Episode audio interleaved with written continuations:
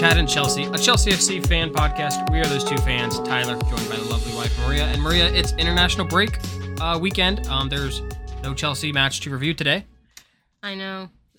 Pretty sad. It's like a piece of my weekend has just died. Espe- yes, especially for you. Yes. I'm just, especially on a Saturday. I mean, there's some good, there's some good football on today. Um, I got to catch the end of uh, Chelsea and women, uh, the Chelsea women's team against West Ham.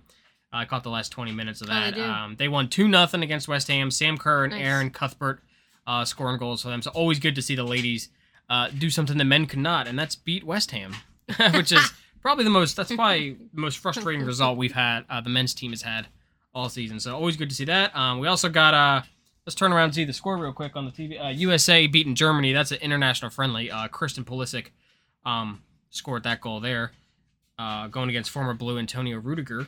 Um, that's still in the first half though, so subject to change. That's correct. Uh, you also had Mykhailo Mudryk um, playing for his country, Ukraine. They beat North Macedonia two nothing. Um, I know Noni Madueke had um, really good performance for the England 21s. Scored a really really good goal that was all over Twitter, like that. And uh, yeah, international break. You know when it when it's when it's World Cup qualifying, that's kind of the only time that international break that I'm like kind of pumped up for Yeah. or if it's like those little like uh those little cups like how USA get in the gold cup stuff like that i'll watch those uh because you know whenever usa get to play against like mexico or canada that's always fun for us to watch uh over here in the states um let's go over some news a bit uh, probably the biggest news of the last week um in the football world because obviously it was international break so it's been a little slow but eden hazard retires from professional football um, i believe the age of 33 so really really really young i don't think anyone expected him to retire this young um Maria, you became a fan, uh, you know, after you and I met, and Eden Hazard had just left. You just missed him, but you've seen highlights. Yeah. Of the little um, Belgian wizard. Uh, just we the- could use another one of the, of him. I know it's Chelsea. just one of a kind, uh, generational player. Really brought a lot of spotlight to football in Belgium, and kind of you know they were kind of dubbed the golden generation with him, De Bruyne, uh, Lukaku, uh, some other players, Axel Witsel, um, some other players, and it's it's still crazy that, that that generation never won a major trophy. I mean, some of them are still playing. Uh, I think you know Euro 2024. That's probably like their last chance. Um, obviously, Hazard won't be a part of that uh, unless maybe they convince him to come out of retirement. But yeah, just you know when he went when he we sold him to Madrid, I mean he had a year left on his contract. We got a really good fee for him at the end of that year, and uh, it was always his dream to go to Madrid. How often do we hear that? It's a player's player's dream to go to Real Madrid. Um, yeah, it's yeah, it's bittersweet seeing that it didn't work out for him at Madrid. I mean, a lot of injuries. Uh, kind of came Wow. back overweight a little bit. Um, just kind of seemed like It was his time. yeah, and maybe maybe the rules and the strictness that maybe he had at Chelsea under managers, it just didn't follow him there to Madrid. Um, Yeah. and yeah, it's, it's a shame to see it didn't work out that way, but we can just thank him for the amazing years he had. Seven seasons with Chelsea, um, two uh, two Premier League titles. Um, I think he won a Carabao Cup. I'm pretty sure he won an FA Cup as well. Uh, Europa League. Never forget that very last game he played for Chelsea when we beat Arsenal four to one in the Europa League final, and uh, he scored a goal and got an assist. I think he scored two. And uh, yeah, so we wish him the best of luck in his retirement. Um, something else, uh, we got to watch that uh, David Beckham documentary. Yeah, it was um, not too bad. We kind of binge watched it one day. It wasn't bad, right? Yeah. There's a lot about his career I didn't know because obviously, um, that 1998 World Cup where he was representing England. I will obviously I was um, I was about two or three years old at that time, so Yeah. I was obviously I was not following football at that time.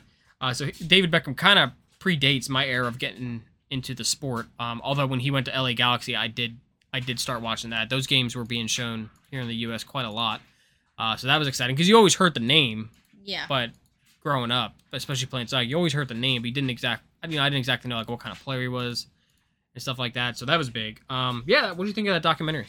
I actually liked it. Like it, it brought insight to certain things um, in his life that, um, by them kind of like, um, you know, discussing it, kind of brought more light to it to the situation. more understanding. yeah, because you know, just because you read it and people report on it, that that has you don't have their perspective on it. You know. Yeah, I thought it was good. Uh, like I said, I kind of forgot to finish my point there, but the 1998 World Cup when he got sent off um, against Argentina um, for a little little kickback what on he went through on Diego for Simeone. six months was ridiculous. That's crazy, and and you kind of don't blame him when you realize that he moved he moved over here to America because he just kind of even though he did kind of redeem himself a little bit for England, uh, he just I mean that is that's tough to come back from. I mean when it seems like the whole country just hates you. I just yeah, I just feel like you know he was 23 at the time, and I think the whole nation as a whole didn't put into account that he's he's still a young man. yeah, You know what I mean? Um, there will be mistakes that happen. Yes, that's something that's major because it's you know the World Cup and, it's a and all. big stage. Yeah, It, it, but you know the to entire country's watching. but to batter him for six months like that, Yeah. threaten him, threaten his family, and yeah, there was some. nature, yeah, it- they they showed on the news there was some bar that uh, um that had hung like a noose and it had like a dummy like a sack dummy jersey and it had his and it had his kid on it with a, his name on it and yeah that's I mean that's and then the bar owner tries to say that it doesn't incite violence. I'm like yeah, what are you talking yeah, about? it does, sir. What are you talking about? No, obviously it incites violence. It it's a I mean it's kind of a hate crime in a way and uh in a way and Like- uh yeah just being able to drive through and everyone comes up to your car banging on your window. I mean that's crazy. Yeah, That's booing crazy. him every time he came out. You know what I mean? Like, tough, especially when you have a young baby at that time too, and there and was you're like kidnapping um, threats, threats. as well, to his like, mom and his dad, yeah, and the baby. and his family, yeah. That is crazy. Just, Look, fan fandom is one thing, but that is, I mean, that's I, obsession to a new level. I get being angry, but to just batter someone like that, Just I yeah, mean, you know, just be angry for a week and just talk with your mates about it. And just be like, I'm, you know, I'm, you're not, you're not there. You weren't on the pitch. You, you know, your adrenaline is pumping, and and the other, the other player also was at fault too because he did pull him down. yeah. And and Simeone even admits years later that he didn't think it was a red, and that he was a little surprised when it happened, and that Yeah. uh, you know, he wishes he, he- kind of wishes said- it never happened. Yeah, because he said he melted a lot more than he should have, basically. Yeah, which is a classic. I mean, if if you ever played the sport, it just it happens in the sport. Yeah. Um, So I, f- I felt for him. You know, like I said, I'm not trying to put like excuses for him, but you know, at the time he was young. You know what I mean? He's not like some 35 year old player who, you know, can has more self control. You know what I mean? yeah, and definitely made me look at uh, Glenn Hoddle a little differently, the former England manager. Uh, just how he dealt with it, how he did not have his players back at all, and just said that he's a young man and he needs to learn from his mistakes when he's already going through it the most. And you would think you would try to protect your player, uh, because you know for mental health reasons and also just uh, because you're a team, and that you would think you would ha- he would have had his back. So definitely made me look at him a little differently. Yeah, he was lucky that he had the support system from his parents, his And his, and his teammates, I would say, and yeah. his wife. So Yeah, Gary Neville. There was a lot of Gary Neville on the um on the documentary, and uh, it was nice to see his perspective as well. He's he's a good speaker. He talks really well, and uh, yeah, that was always good to see that. And now he, you know, he's the co one of the main owners of Inter Miami, which they Mhm. they secured uh, the deal for Lionel Messi this summer, and that's now. I mean, it's just a huge commercial success bringing a brand like that because I mean, he's not even just a player. I mean, that's a brand that you're bringing yeah, uh, to the MLS, As- and that's huge. And it kind of reminds it, it does. It's certainly a much bigger version, but it does kind of remind people of when he signed for LA Galaxy back Mhm. in 2007. I mean, you're talking about the press that showed up, Yeah. um, the presentation, uh, the ticket sales to the game, the viewership on ESPN when uh, MLS had the LA Galaxy game shown. I mean, it, it skyrocketed with Yeah. Beckham, and Beckham was one of the first big stars to come to the MLS. yeah, Um, there were some big names that ended up following him years later. Frank Lampard went, Andrea Pirlo, David Villa, uh, Robbie Keane, Thierry Henry went to play there, Didier Drogba, um, Zlatan Ibrahimovic. Uh, so he was the first. Dave Beckham was the first. And although Messi is obviously on a much bigger level, it's you can see the you can see the uh, comparisons. yeah. I, I, I like how um, this brought more attention to soccer um, here in the states because It was big, you know, and the league was still suffering at that point, but Yeah. it, it was a start. yeah, You can't do it overnight. I, tr- that's right. That's true. But I, I like that. You know, it just shows that there's more options out there than just uh, you know football, American football, and you know Yeah, uh, and the and the, basketball. And the viewership has continued to go up here, and the MLS has expanded. I mean, they got all these new teams. I feel like every every year I hear about a new team being expanded to the MLS. I think they're gonna hit 32 teams, and I think they're finally gonna stop. I'm like, goodness, it's enough teams. It's enough teams. right? I remember when Charlotte was like the newest team, and now they're like now they're like the sixth oldest team, um, or sixth newest team, uh, since other teams have been added. Um, yeah, let's talk about Kendry Paez. Um, a player for Independiente that Chelsea have signed. Obviously, he won't become a Chelsea player until he turns 18. Um, becomes the youngest player ever to score in a South America, uh, youngest ever South American player to score in a World Cup qualifier. Um, if you see the goal, it's really good. Obviously, he was playing with uh, Moises Caicedo there in the Ecuador national team, and yeah, he's going to be joining Chelsea in 2025. Um, became the youngest player to debut with the Ecuadorian national team uh, earlier this year. Um, yeah, that's it's really really exciting players. Obviously, he still has so much work to do, and we won't see you know him actually contribute to the team for at least two years, and that's if they don't send him out alone. But uh, I mean, wow, this is looking like out of all like the players that they stashed in the last two years, this new ownership, these 16, 17, 18 year olds, like Yeah. this seems to be the one that's like the most exciting.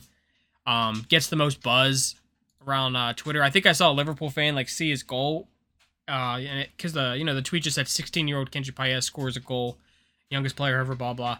And some Liverpool fan was like, "Man, we should sign him" or something like that. he was like, Sorry. "Oh, you got beat. Got. I mean, it's not gonna be for two years, but uh, because he has to be of age, but uh, you know, get his work visa and his permit to move and everything. But uh, the fact he's already gonna be with Caicedo for two years, um, playing for the Ecuador national team. I mean, that's that's good for him. That's good for their relationship. Uh, and you know, helps with their chemistry on the field as well. Um, last bit of news here. Uh, we can congratulate Robert Sanchez. He won the Save of the Month for the month of September uh, for the shot he faced from Nicolo uh, Zaniolo, the Italian, uh, when we faced Aston Villa in September. We lost the game one nothing, but I mean that save was incredible. So Yeah. I'm pretty sure this is the first time he's won Save of the Month for the Premier League. So Yeah. um, yeah, take that, Brighton. Maybe he's not as bad as we thought. I mean, he's starting to he's starting to win me over a little bit. I don't know about you, but he's starting to he's starting to get me over because we we haven't con- we have one of the best defenses in the uh, Premier League right now. We haven't conceded many goals at all. Our problem has obviously been scoring goals, and that's not you know he's done his job. I'll say.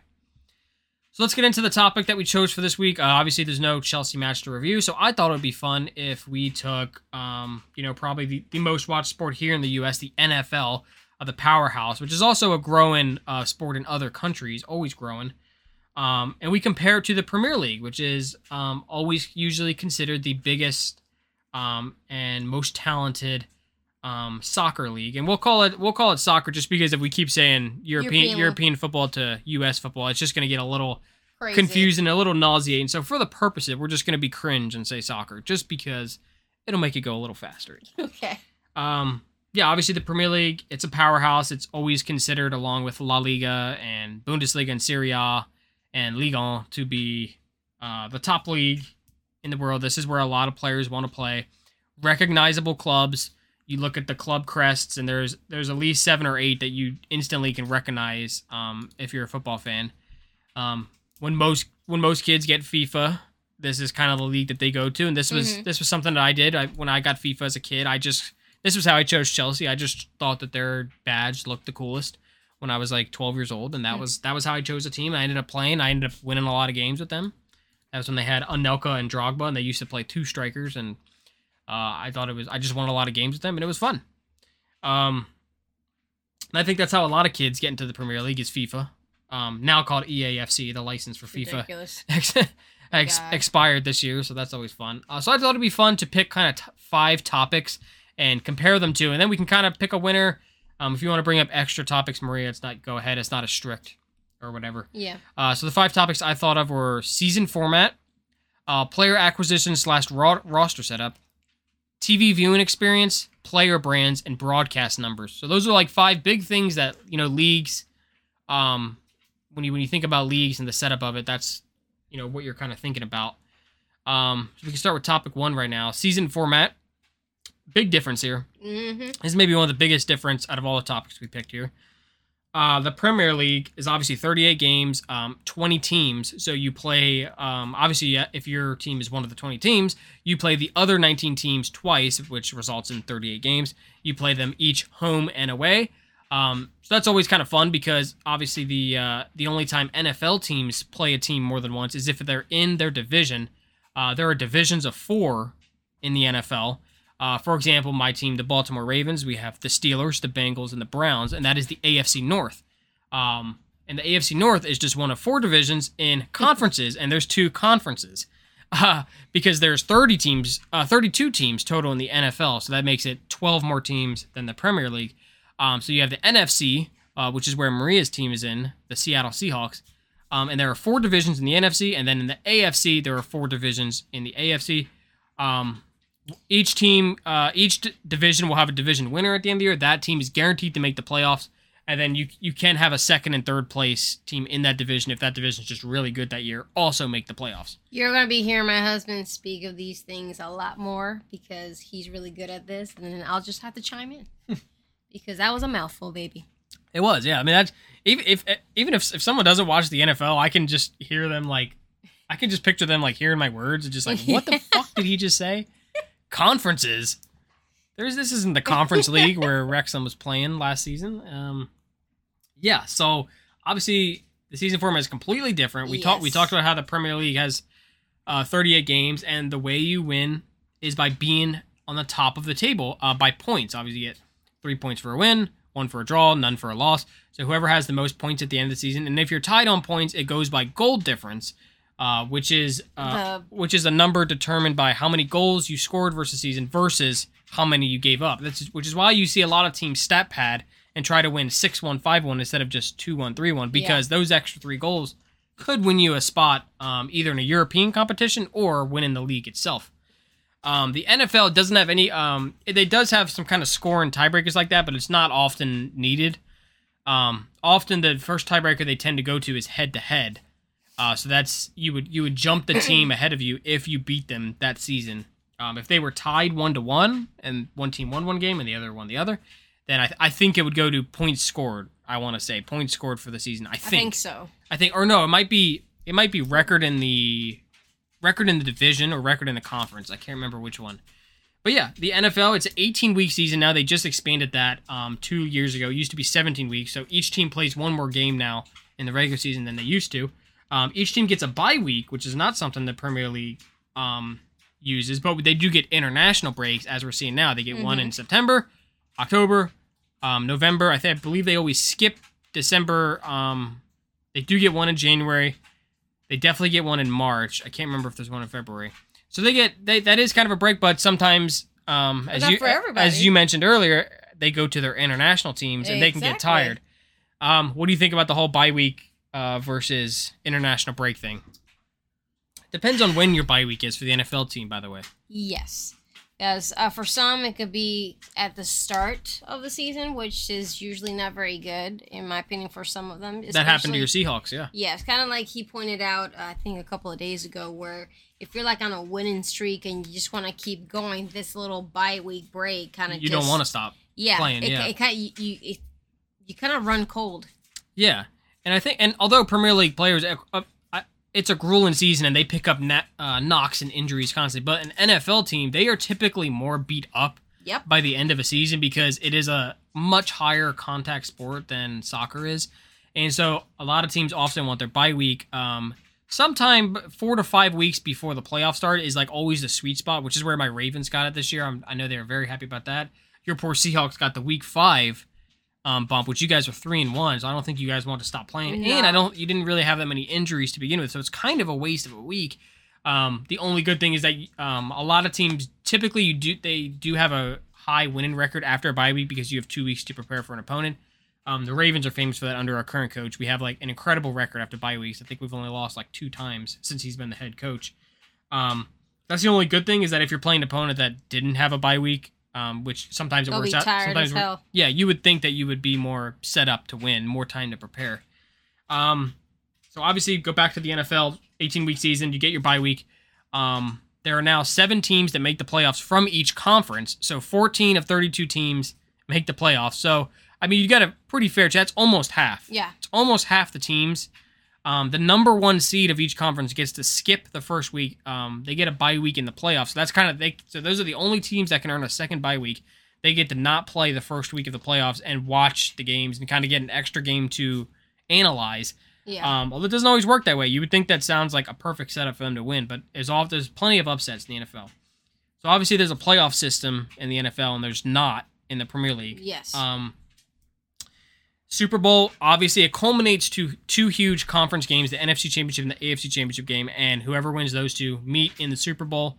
So it is, you know, the NFL does have something the Premier League doesn't, and that is one big culminating game where they get They get these artists that you've heard of, Rihanna, Eminem, all these people that you've heard of. Bruno Ka- Mars. Bruno Mars, Katy Perry, uh, Michael Jackson back in the day did the Super Bowl halftime show, and it's like this spectacle. All these, uh, a lot of people obsess. Oh, I only watch for the commercials. They're trying to be. That's the only game I watch every year because of the commercials. I mean, they're they're okay. They're not that good. Yeah, everybody looks for the the, the list of, of people that are going to be at halftime is what it's called. Yes, That's what makes or breaks that Super Bowl. I swear. it's big. It's It big, is. and of course, you know all the rumors going on right now are that it might be Taylor Swift because Oh, she's having a great year. because it's very possible that obviously it's the Chiefs Yeah. are our likely team to make the Super Bowl. It's very possible. So that if Taylor Swift performs while her new boyfriend Travis Kelce, uh, I mean that's all the rounds. I don't even want to talk a about lot that of because people are going to be very angry if that's the case because it they're seems like favoritism, yeah, yeah because they're not liking how the Swifties are like, you know. getting into football. Yes. Oh man, it is. I mean, just the, the Be happy about it. The sales are going up. It is. You it know what I is. mean? I mean, the, Viewership. but the, what I don't need though is the NFL continuing to pan to her in the skybox every time Travis oh, that Kelce is makes a so catch. irritating. I love Taylor. Don't get me wrong, but like people are there to watch football, not Taylor Swift with hi- with her, his mom. Okay. And uh, I think last week he was with she was with Mahomes' girlfriend. I Brittany Mahomes. So it's just like, oh my gosh. Um, so yeah, the NFL has a culminating game, one game, the two uh, two best teams for that season, uh, ideally, and let's see who wins. Let's see who the Yeah. better team is, and that makes for some really good games. We saw last year the Kansas City Chiefs beat the Eagles thirty-eight to thirty-five, which is an incredible scoreline.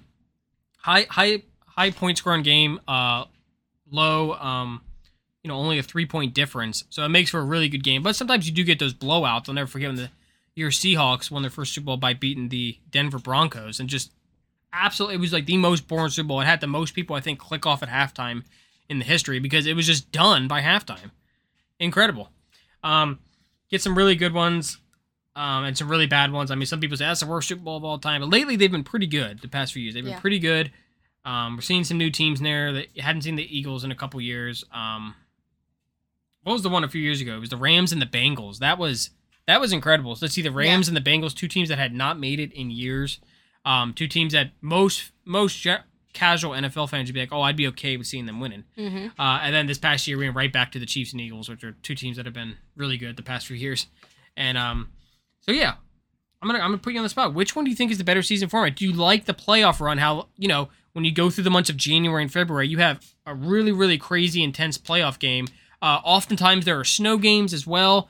Snow football games are a lot of fans' favorite games. Yeah. Or do you like the Premier League where the best team is probably more likely to win? Because in the NFL, you can play a playoff game and just have one off game, or Yeah. maybe your star player is injured. Does that mean you're the worst team because you lost that one game? I, I'm not necessarily sold on that. I, I like the Premier League format way better. Because I think it's more fair. I like it's more fair. I it, I like how s- simplistic, if that's even the if that's even a word. How no, it is. It is simple.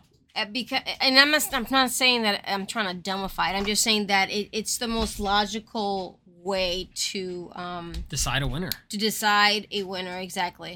Like like you said, just because you won't ha- you have one off game shouldn't be the reason why you, you don't win Yeah, um the season. I- Yeah. I like that. I like the format. yeah. So I think I Um, think we both give that to the The Premier the League. I also I think we're both okay with that. we don't have this topic because maybe it's part of the season format. But I was also telling Tyler that I, I like the the tiers that um are in the Premier League. Absolutely, well. that's something we could definitely talk about. I think, yeah, I think if the NFL would somehow adopt, I don't know how they could bring it in now.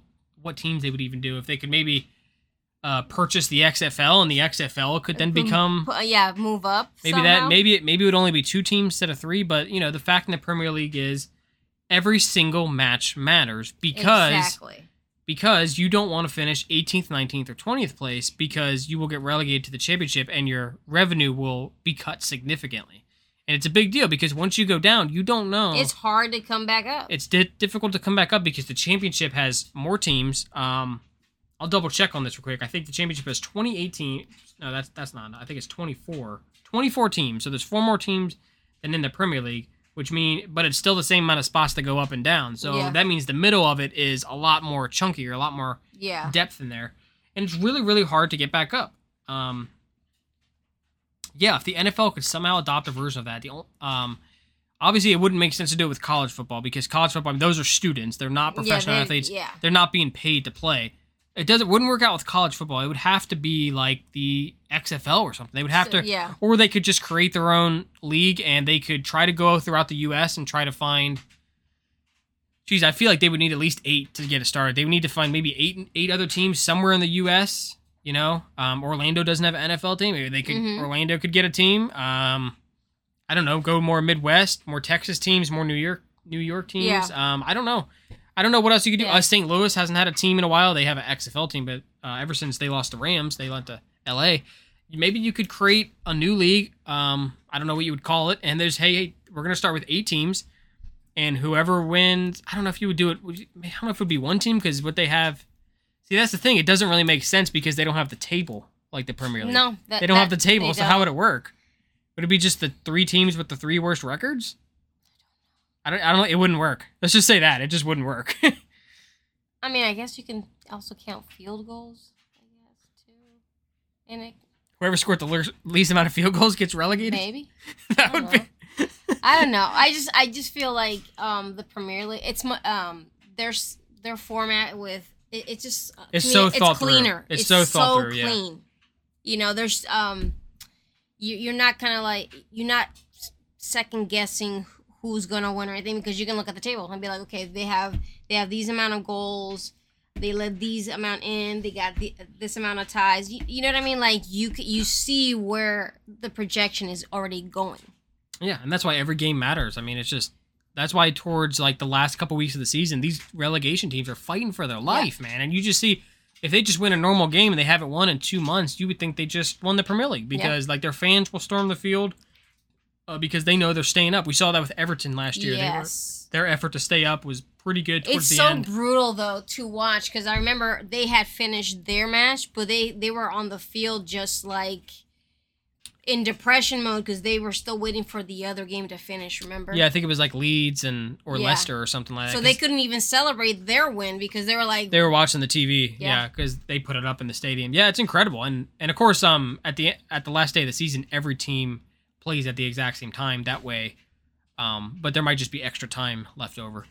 Um, so yeah, I think we're giving that season format uh, to the Premier League. We like that there's tier system. Um, there's four there's four recognized tiers um, in English football, and then there's like the National League, which is considered like a fifth tier, where, which you know doesn't have as much guaranteed revenue Mhm. as the first four leagues. Um, yeah, we're gonna give this the Premier League. I think it's more fair to determine a winner, like we Yeah, said. it's more fair to the teams. Um, but special shout out to you know the N- the playoff system of the NFL. It's incredible. Like to watch these to watch these playoff games. Um, you know that if you don't win, you're going home. So you're really seeing their best effort that Yeah. day. It's not really like, oh, we have time. We have five more games the season. No, you don't. the only thing I don't like about the Premier League right now is the refs. I think they have too much power. Yes. and VAR and that that whatnot. need that needs to be a little bit more regulated because they they have this little powerhouse ego every time they walk that pitch that annoys the hell out of me. Yes, definitely going to touch on that later. Let's go to topic two, Maria, uh, which is player acquisitions slash roster setup. So it's a bit of a doozy here, but essentially what we're trying to discuss here is how teams, clubs, um, acquire new players and how interesting it is as a fan or as a casual viewer to then follow and watch new players as they join the team. What do you think is more entertaining? Um, so obviously in the Premier League, um, there is no necessarily set amount of roster members you can have. Um, you play 11 on the pitch, and then you're allowed to have seven or eight substitutes. Um, you're allowed to bring five of them on. Um, I think it might be nine substitutes now. Uh, NFL, you're allowed to have a 53 man roster, but you do you have to pick seven of those 53 to um, not be active on game day. So then that would essentially be what 46 players that you can have active.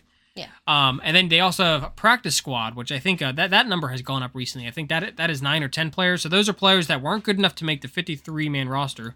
So they get signed to the practice squad, uh, which they make a lesser salary, and they practice with the team every day. And if if uh, players in that position get injured, they then call players up from the practice squad to take over that position and possibly play. Do you see why I'm constantly asking my husband questions when we were watching football or anything like that? It's it's a doozy. That's why. That's even- why I love playing. I would love watching both both sports, but dear God, football like it It's a little complicated. makes if you my don't head watch, spin. I mean, I, yeah, I've tried to explain to my mom for, I mean, 15 years now how football works, and it's just we won't get in too much into like uh, into Yeah. the schematics of it. it. Let's just say my mom has still never got it. um, yeah. So let's look at the Premier League and how they acquire players. It's pretty much two methods, two main methods.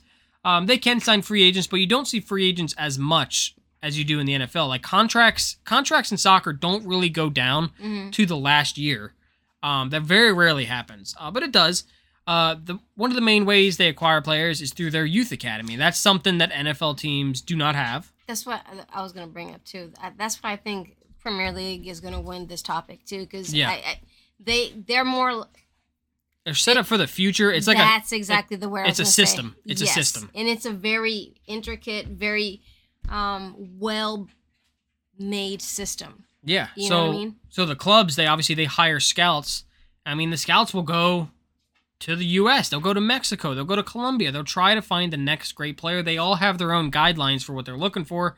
Uh, you can imagine they're all looking for similar traits. Um, the NFL does have scouts that go to college. Um, that's the main way that they acquire players is college players and then free agency. Um, let's finish up with the Premier League real quick. The other way that they acquire players is obviously transfers from other clubs, and that Mhm. and you can.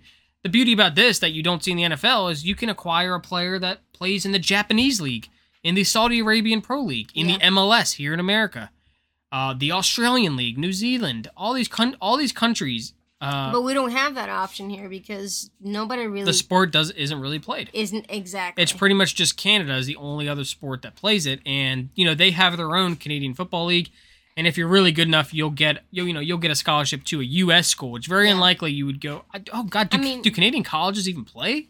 I don't football? know. I, have I don't no even idea. think- I don't it's think they more like hockey, but I feel like maybe maybe if each state or each team wherever they're they're at maybe had an academy. You know what I mean? A state academy. A state academy where like young youth can can start like you know playing at, at that level. Yeah. That way that you can. That's sort of like scouting your own people in your own state or, or whatever. You, you gotta. It doesn't have to be just in your state, but then that they can come train during the summer months or something like that, Yeah, and you can see how well they progress and if you want to invest in that youth's future. You know what I mean? Yeah. But there's some really weird regulations anyway in terms of how do you talk to these kids anyway, especially in college. Like you can't. I know there's a method, so Yeah, it you- just it, there can't be money involved at all. That's like a super. They've, thought about changing that, but they can't be like. There's like no money involved. I think they can have sponsorships, but they can't have like. you know they say all that, but even with with basketball, it's it that's a very thin. There's stuff thin under the table. There's stuff under the table that, that we just don't know about. Exactly. Um, but yeah, like you mentioned, the way that youth are set up between these two sports are very different. Here in America, like if you want to get become a football player, you essentially start playing at a youth age, uh, somewhere you know in your local city or county for local teams, and you start playing at kid, you know, kids around your age. Um, you know, there's youth teams, there's like nine year old teams, ten year old teams, and that that's kind of where you would start. Would be about that age. That's where you start to see really real development. yeah, I just I just feel like it's more complicated for us here than it is for Yeah, soccer. Like it like that's why I keep panning over to Premier League because it is such a well thought system from Yeah. from the bottom up. Yeah. And in the whole country too, and because it's not even it's not even just the Premier League; it's other English the- teams as well that yeah. aren't in aren't in the Premier League. Yeah. Just because you're not in doesn't mean you can't scout. You absolutely can, and sign them.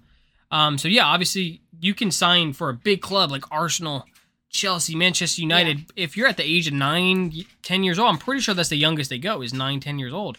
Um, now, however, you don't get a professional contract until you turn, um, I believe, 18. That's when like money. They so they do not pay you Yeah. until you get 18. But if but you get outstanding training. the training is just, You I mean, can't you can't, you can't beat it. So if you somehow get a scholarship offer, is what they call it, a scholarship offer, and you're in the team since nine years old, like Reece James was, and you continue to develop and develop, and they they start deciding your position. Around 16 is when they start deciding like, okay, this is the position you're gonna pretty much stay developed at for yeah, the rest exactly of your career. That's exactly what happened to David uh, Beckham. Yes. Sorry, I just said David. Yeah. I didn't know. I was like, wait, who? you know, he started. He, you know, he was. I think was it what between. I think it was ten or twelve. He was very young. Yeah. When- He, he was originally in Tottenham's academy, Yeah. and then he um and he went to Manchester United at a later date. I think when he was already like 15 or Yeah. 16. He was already a bit older. Yeah. I'm not trying to went- keep going back and forth, guys. I was just Yeah. saying that that he was an actual perfect uh, example since we just watched the documentary. Like, um, if you get the the right training and the right support system as you're you're going up, you know, in the academy, you can, you know, Absolutely. succeed. Um, back to transfers. I think that Premier League teams, you know, getting transfers in, I think it's a little more exciting than when NFL teams sign free agents. Now there are always a couple big free agents and trades made, like we saw the Jets acquire for Aaron Rodgers this year from the Packers. And, that, and that that's a big big deal because Aaron Rodgers was with the Packers for over 12 seasons and you never thought a lot of people never thought they'd see him play for another team. Uh, and he barely did Yeah. uh, before he tore his Achilles. Um, but um, other other ones like when Tom Brady was a free agent and he went to the Buccaneers. That's a huge, huge deal. Peyton Yeah. Manning left the Colts to go to the Broncos.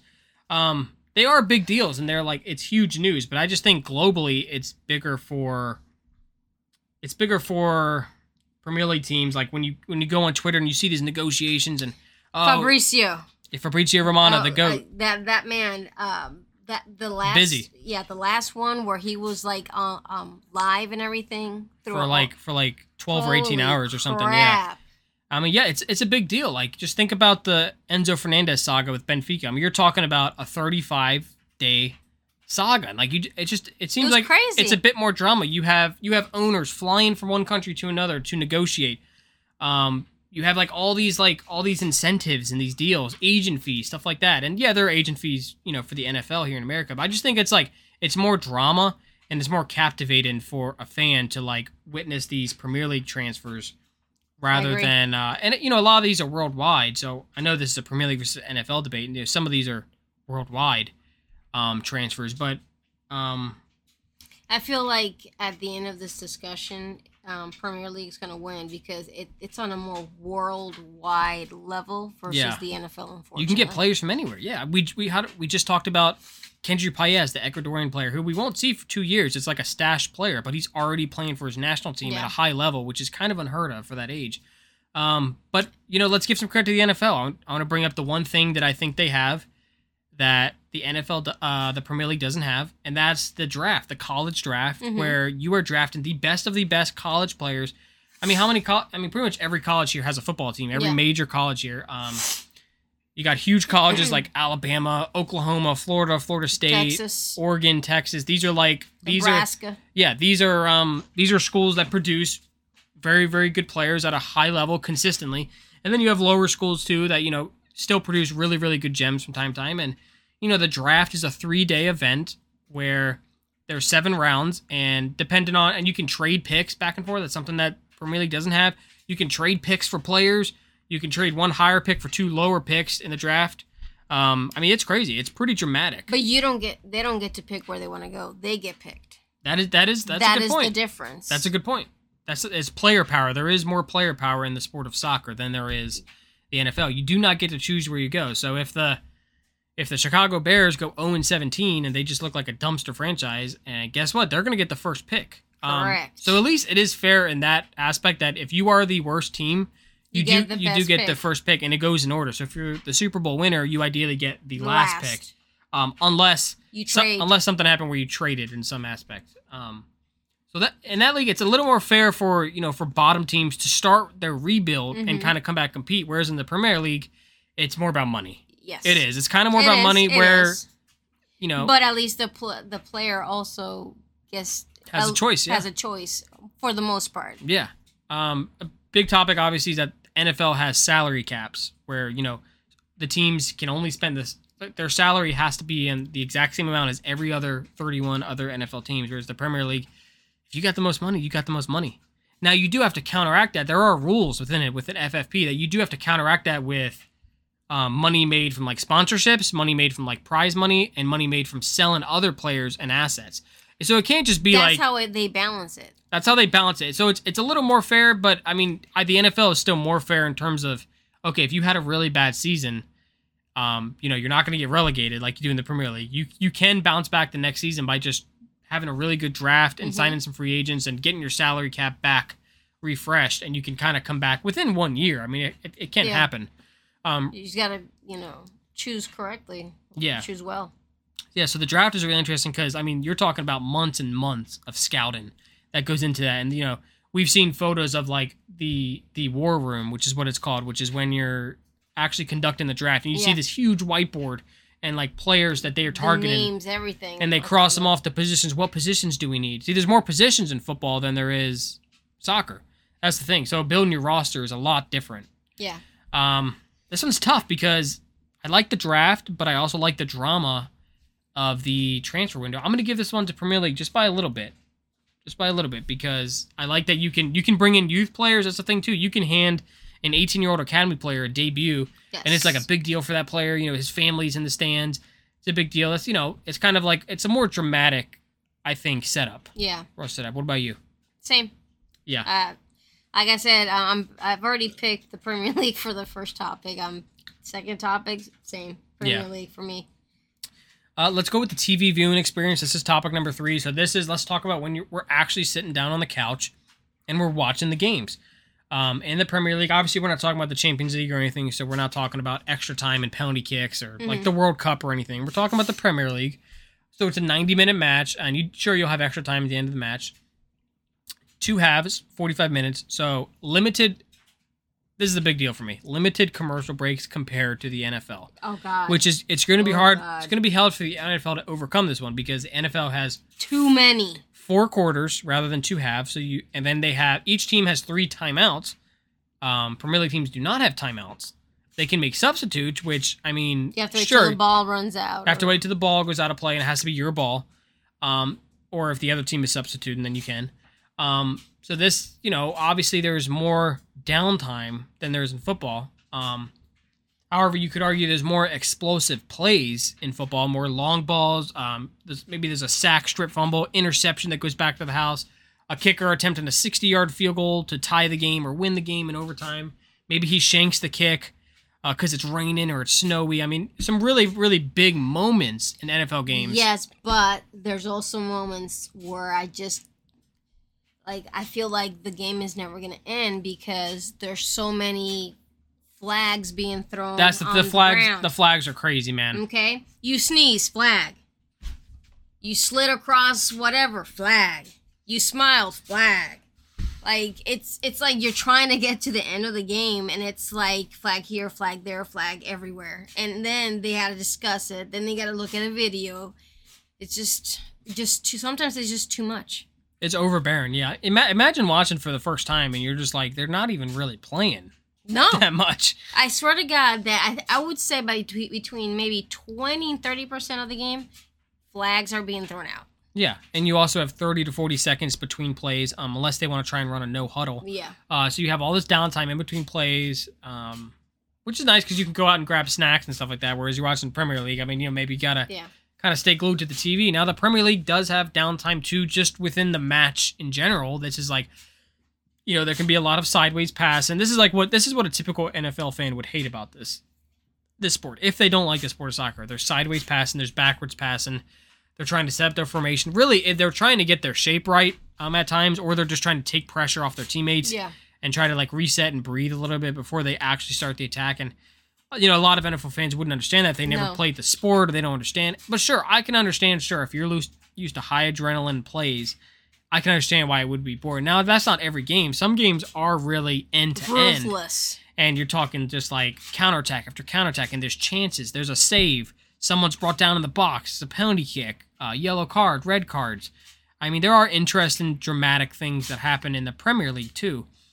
Um, I remember how long it took me to understand um, the red card ratio. Like as soon if you have one yellow, the second one straight Yes. to red. Uh, let's not even talk about We got you there. offsides. Okay, offsides took me a good a good good amount of time. Yes. that, I You felt dumb persevered. after that. you persevered though. Very smart, baby. You got there in the end. We're proud of you. um, yeah, TV viewing experience. I mean, let's talk about the time in general. NFL games, if they start one o'clock here, they take off. It's it's not going to end until four o five, four ten. So you're talking three hours. If it goes into overtime, Overtime. you're guys. talking you're talking Uh, three and a half, to possibly even four if it comes down to the end of overtime. Um, obviously they have a halftime break. They take a commercial break after every quarter. There's four quarters. Um, they'll take a commercial break if there's an injury. They'll take a commercial break if there's a timeout. Um, they'll take a commercial break just because one team just scored a touchdown and it's time it's to. annoying as hell. there's very many commercial breaks. Um, but that's how that those channels make money, though. Yes, unfortunately. absolutely. That's how like a lot of the revenue comes in, and the NFL profits from that. And that's how Yep. they're able to expand. Um, yeah, let's talk about the times of the day.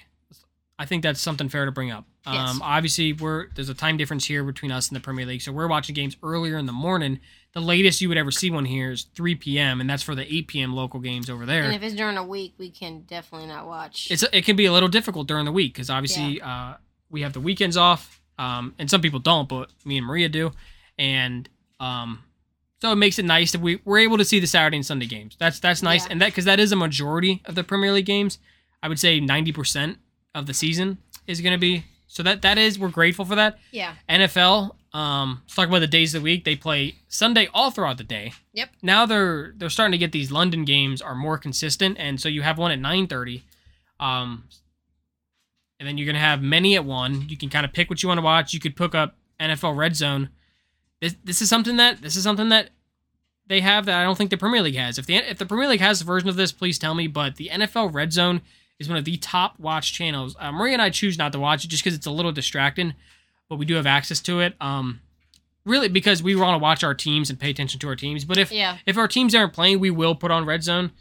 Um, this is how a lot of football fans consume football is Red Zone because really it's for if they're making bets and parlays and or if they're playing fantasy football and they have money in the fantasy football leagues. Red Zone is the best version to watch because it, it has every single big play that's happening on multiple screens. Then you have uh, broadcasters going through it.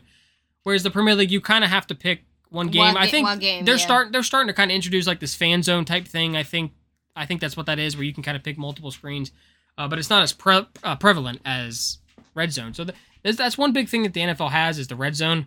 Um, is it enough? I don't know. I I like the short and sweet experience of a 90 minute match, Same. and I can get on with my weekend. exactly. I love it. That's all I need. I don't need more than 90 minutes. I need two 45 minute halves. And sure, you can tack on five or six minutes uh, for extra time. I'm fine with that. Um, now, soccer has slowed down a little bit ever since VAR has been implemented. We're seeing a lot more checks nowadays than we used to. Um, we're seeing a lot of play gets continued on despite us knowing that, oh, we know he's offsides, but they're letting him go on and score because there might be a chance he's not. They're going to look at it.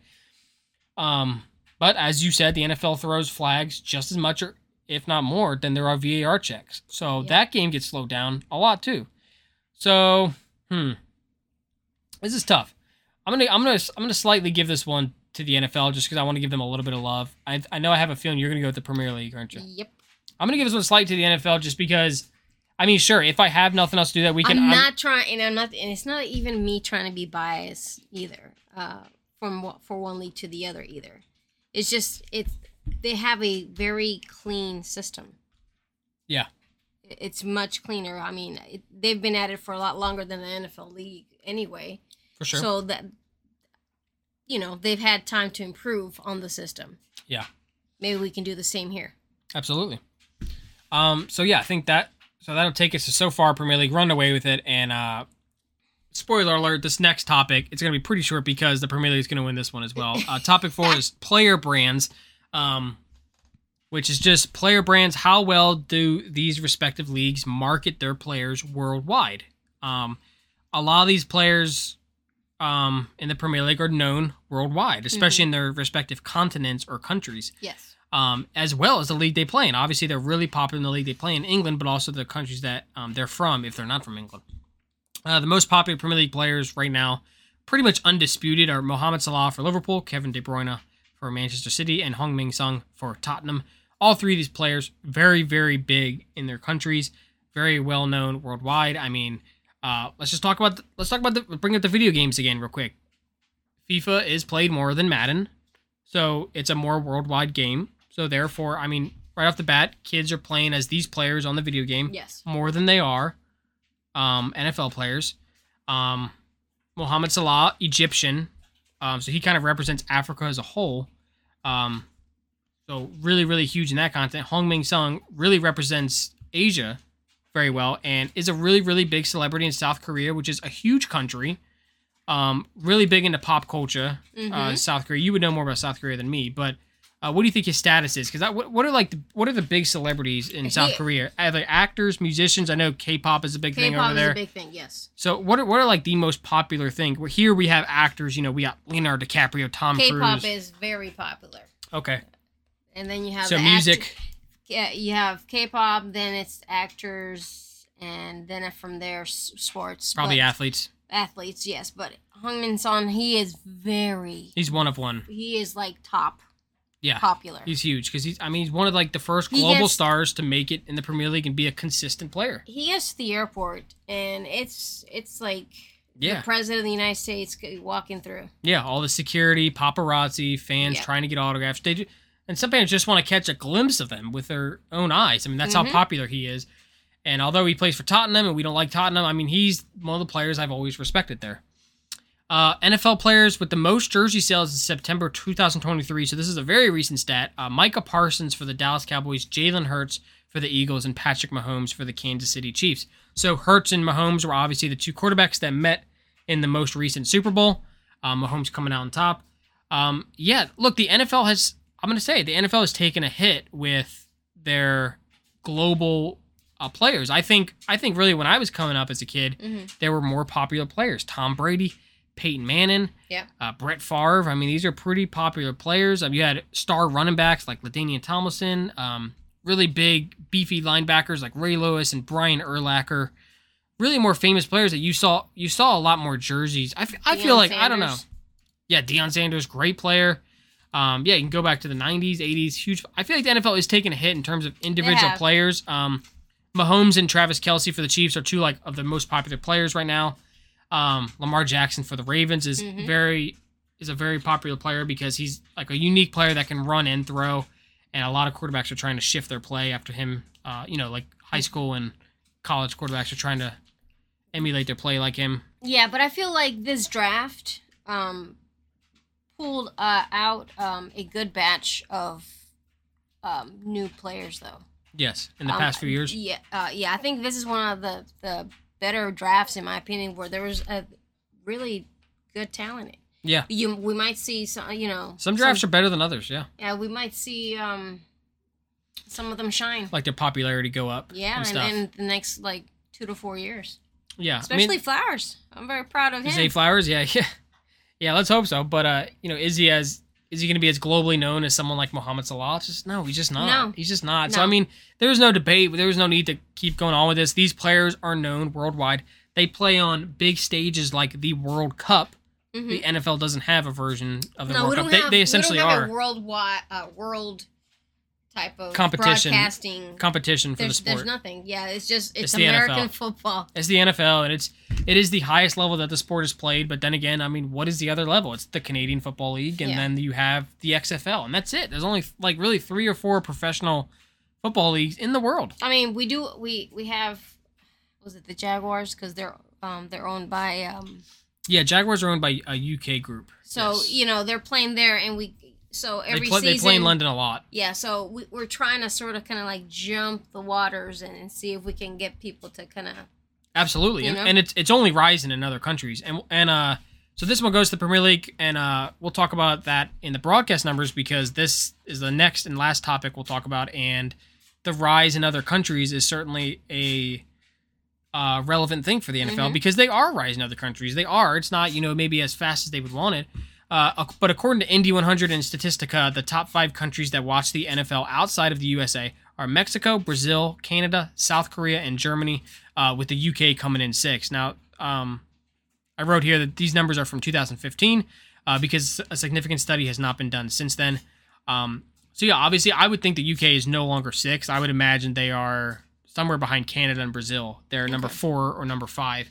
Um, yeah, these are the countries. Obviously, Mexico is always going to be number two. I, I mean, I, I didn't, I didn't, I guess I wouldn't realize that they they would watch NFL as much. I Mhm. know the games do get shown there. I would imagine. I don't know. Who do you think they're fans of over there? Probably, probably the Cowboys. Probably right. Close to Texas. I don't maybe. know. Close to the Texas border. Um, Well, I think they it, they probably Arizona? Um, maybe. Um, just anyone, any team maybe that had you know. just whoever they like, I guess. Um, the most recent Super Bowl, however, had an audience of more than 56 million people, which is a 7% increase from 2022. Nice. Again, that's just one game. We talked about earlier how that's the culmination of the season. It's the big bang Everybody in the watches season, it. and everybody watches that. No one will ever doubt how much that game gets watched. However, Even people that have no clue about football will yeah, watch they, they know the, the Super Bowl. The Super Bowl has an iconic name. You can mention Super Bowl to There's any parties that occur for this. huge, huge parties. I mean, the amount of bets that go on Yeah. for that one game, the amount of money that's won and lost those same nights, parlays being played worldwide. Uh, definitely, definitely a popular time for Vegas. I mean, I don't know if Vegas would even exist without the Super Bowl. I mean, Yeah. they get a lot of money from that one day. Um, yeah, no one will Hmm. ever doubt the amount of viewership they get for that game because, but it is just one game. Like throughout the course of a season, they don't get the numbers that the Premier League gets. The Premier League is watched worldwide. Um, I think the number one country that watches in the world is China because obviously they have the highest, you know, Yeah. high population. Um, obviously much more people than the UK, so they're gonna probably watch it more in the UK. Um, and yeah, I mean, it's huge. It's huge here in the US. We have, uh, you know, the US has a huge deal with NBC and Peacock with the Premier League, which is where all the games are shown, either on USA, NBC, or Peacock, which are all part of the same broadcasting family. And that's huge because when I first started watching Chelsea, it wasn't that easy to catch every game. And now it's we got to appreciate, it. although these streaming services are taking over the world and it's a little top, it's a little over the top, but you do have to say the the availability has never been this high before. I mean, Yeah. trying to you know trying to catch one out of three Chelsea games back then that was frustrating because Yeah. if then if you can't catch that one out of that three because of you know personal engagement then now you might not see them for another month The and that's frustrating The only thing I do hate about about it is there's so many apps, and then you have to start jumping through hoops trying to figure out where the Yeah. game is being played. That's the only thing that I can't stand. I wish it was just Yes. one streaming platform. I'm curious how it is in the UK. I know Sky Sports is like one of the main broadcasters there, but I don't know if they show other competitions such as uh, Carabao Cup, FA Cup, and Champions League. Yeah. Here in the US, the Carabao Cup and the FA Cup are on ESPN. That's who has that. Um, so you would have to get ESPN Plus, which is a part of like the Disney Plus and Hulu package. Um, you or you could just get ESPN Plus by itself, and not those. Um, Premier League is on NBC and Peacock. Um, so some games are on Peacock, but not all. So you would have to have cable or a streaming version of cable, which is what we have, YouTube TV, um, in order to access the USA and NBC channels. So you so you would need essentially two apps for that because Peacock will not show every game. I think they might have the replays of every game after, but in terms of live broadcasting, you you would need a cable for some of the games. Yeah. Um, and then you have the Champions League, which I believe CBS and Paramount Plus have the rights to the Champions League. So that's at least three or four that you're going to need to watch Here. your Premier League team if they're in European competition, which we are not. Sad face. Um, so yeah, broadcast numbers going to go to the Premier League. Uh, Premier League is a queen, uh, clean sweep today. Uh, Yes. I, I gave them a little love on the TV viewing experience because I do love to sit down and watch a, fo- uh, a football game. Um, we're gonna watch my Baltimore Ravens tomorrow, early 9:30 in the morning because they are in London. That's right. They're They're not happy about it. they're playing. Yeah, they- yeah. They. I don't think they were looking forward to this trip because they don't have a good record in London. Uh, they got absolutely smashed by the Jaguars like six or seven seasons ago, and uh, yeah, we're gonna watch that. And then Maria's Seahawks play at 1 p.m. So that's the that's always a good thing about Sunday is that football's on all day. Yes. Um, uh, another quick thing that I forgot to bring up is that you know that the Premier League is on Saturdays and Sundays, so you get both days of the weekend that the Premier League is on, unless it's their international break like today. Uh, so that's that's something I want to just want to point out real quick. So now we talked about that. We compared the two leagues. So now let's talk about the next match in the Premier League for our club, Chelsea FC. They're going to be playing Arsenal uh, one week from today, next Saturday. They got the big 12:30 slot here, uh, 5:30 local time. Um, it's a London derby. The first time we're playing Arsenal this season. Uh, playing against you know former a lot of the big talking points will be playing against former players, Jorginho and Kai Havertz. yeah.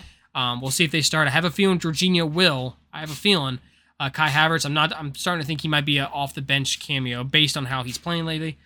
Uh, Bukayo Saka for Arsenal. We'll have to see if he plays. Uh, he missed the game against Manchester City Hmm. two weeks ago, and he did not get selected for the England team because of a knock. One of the first times he's really been injured in his career. Um, Arsenal beat Man City one nothing last week, which is incredible. They beat the Premier League champions. Uh, the student beats the master. Mikel Arteta beats Pep Guardiola. Uh, Gabriel Martinelli scores a goal in you know the last few minutes in the 86th minute. Oh, our cat's saying hello. Oh my goodness, I think she's getting hungry. She's getting hangry. She's showing her support for uh, Chelsea uh, next Saturday. What do you th- What are you thinking, Maria? What are you thinking for? Let's let's do man of the match predictions before we do score predictions. Um, uh, recency recency bias would tell you that um, Raheem Sterling would be a player to watch because that last match against Burnley, he looked absolutely stunning. Um, True, but but does he the same fluctuates. Raheem Sterling's a super up and down player. Super. Does he often have two really good games in a row? No, Not really, which is kind of what we want from him, but not really. So I'm not going to go with Sterling. I'm gonna. What go are you with thinking? Cole Palmer. Cole Palmer, Yeah. quality player. I think he. I think he will start. Um, I, I almost want to pick. Oh God, how glorious would it be for Mudryk to score against Arsenal? I Arsenal? was gonna say Mudryk because I'm very biased with him. Because I don't think he'll just- start though. I think I think it's Sterling and Cole Palmer will But start. I think it, I'm gonna go with Palmer. It just, I don't know. I just, I just want to root for him. It, he kind of kind of reminds me a little bit about um, David actually. Yeah. a little bit. yeah, You know. yeah, going through some hard times stuff. I mean, his country's still in the midst of a war, uh, so I always feel bad for him there. But I'll go with I will go with um, Palmer. Cole Palmer, Yeah. okay. I was I always think of Levi Colwill when I say his Levi Colwill because they both start with Cole. Well, Uh, they don't both start well, with it, but last one last name, name is yeah. yeah. Um, But yeah, Cole Palmer. she's going with Cole Palmer. hmm, this is tough for me. I don't know who's going to start at striker or whatnot. I'm thinking Nicolas Jackson's going to start. I'm not 100 percent sure. I'm gonna go. I'm gonna go with Conor Gallagher. I think he might he might even be captain of the day. I'm gonna go with Conor Gallagher. Mm-hmm. Um, I think he's he's probably our most consistent player. If you look at the either him or Disasi, probably in the most. If you look at every single match this season as a body of the team, he is the most consistent player. He's working he hard. Very hard. He's a lot a lot better on the ball than he was last Yeah. season. So I'm gonna go with Conor Gallagher. Maybe if he gets a goal, that'd be glorious. You know, as a Chelsea fan, that's something he would want us to score against Yeah. Arsenal. Um, definitely hope Mudryk gets a goal too. Would be amazing. Um, because obviously Arsenal were in negotiations to buy him all January last summer, and he wanted Arsenal, and he kept posting pictures and stuff. And uh, and the move fell through. We ended up swooping in the deal, and he came Yeah. he came to Chelsea, and he hasn't looked he hasn't looked back since. And he's trying, you know, he's trying to really get solidified in the team now. And Yeah. uh, Arsenal fans are always the first to tell you that he hasn't scored many goals. They're the first to tell you that. And yeah, I would love to. It would be great to shut them up, wouldn't Ne- it? neither has the other one. Havertz, yeah. Yeah. He's had less time than Mudryk, but yeah, to be fair, yeah, he's only scored one goal, and it was a charity penalty kick. Exactly. Um, that don't count. But if uh if oh man, if Havertz scores against us at Stamford Bridge, what do you th- prediction? What if not to say that he will score or not. If he does, does he celebrate at Stamford Bridge with your or does he not I, celebrate? I feel like he's gonna be a dick No. and he's gonna celebrate. Ah, my heart. Always a player that I rooted for, and I, I, I always just kept thinking, okay, this is the year, this is the year he will improve, and he just never proved me right. And we and ended he up, we, proved me right. And we ended up. I mean, you supported Havertz for a long time. You loved Havertz a little bit there. It's just he never became what we think he was supposed to, and he doesn't after, look like he will. After one season, I was like, no. I said no improvement. It's it's literally time to start looking yeah. for someone. One one season's to tough pick for me. up. I, I never give anyone one season. I never do that. Um, it's it's tough for I me to just didn't that, see any improvement. If I had seen some improvement, I wouldn't have been thinking that after one season. But after one season, there was no improvement. yeah, and still, and you know, still, uh, And he just when he was on the pitch, he just seemed like like like a little boy lost. Like he there was no initiative. It was just like he was waiting for people just to kick the ball in front of him so he can kick it in. Yeah. Like do something. Yeah, and we got a really good fee for him. You got to get the bit in the business side of it. We did really good business wise. Uh, of course, we'll always thank him for that goal in Porto. We lifted the Champions League Yes. trophy because of his goal, and he'll always be remembered for that goal. Um, but oh, I hit the mic. Sorry about that. God damn.